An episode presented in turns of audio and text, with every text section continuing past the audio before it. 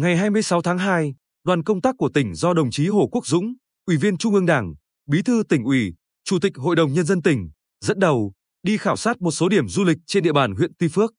Cùng đi có Chủ tịch Ủy ban Nhân dân tỉnh Phạm Anh Tuấn, Tiến sĩ Trần Du Lịch, thành viên Tổ tư vấn chính sách tài chính tiền tệ quốc gia, ông Nguyễn Quốc Kỳ, Chủ tịch Hội đồng Quản trị Công ty Cổ phần Tập đoàn Viettravel.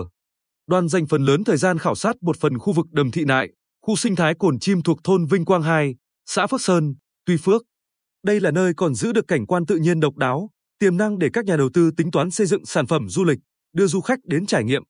Đánh giá cao giá trị của Đầm Thị Nại, Chủ tịch Hội đồng Quản trị Công ty Cổ phần Tập đoàn Viettravel Nguyễn Quốc Kỳ chia sẻ, lâu nay, khi đưa khách về Bình Định, các công ty lữ hành thường chỉ đưa khách về Quy Nhơn, du lịch lịch sử ở Tây Sơn hoặc các điểm du lịch biển.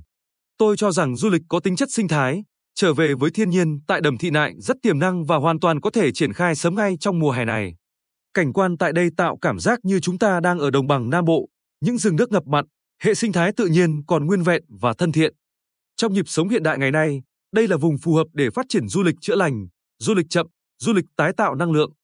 Chúng tôi sẽ tính toán để thiết lập các tour tuyến tại Bình Định, làm sao để cân bằng hơn giữa du lịch lịch sử, du lịch tâm linh, du lịch biển và du lịch sinh thái.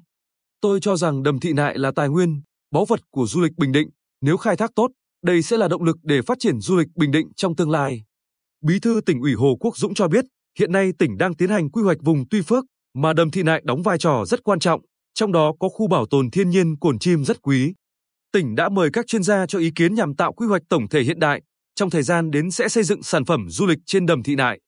Qua đợt khảo sát này, tỉnh sẽ chỉ đạo các ngành chức năng thực hiện việc khơi thông luồng tuyến ra vào kết nối giữa Quy Nhơn với Đầm Thị Nại, quy hoạch một số điểm du lịch quanh đầm để làm sao phát triển du lịch đêm, du lịch sinh thái, tạo ra các sản phẩm mới để phát triển du lịch tỉnh Bình Định trong thời gian đến. Sáng cùng ngày, đoàn cũng khảo sát di tích Tháp Bánh Ít và tiểu chủng viện Làng Sông, những điểm đến độc đáo tại xã Phước Hiệp và Phước Thuận huyện Tuy Phước.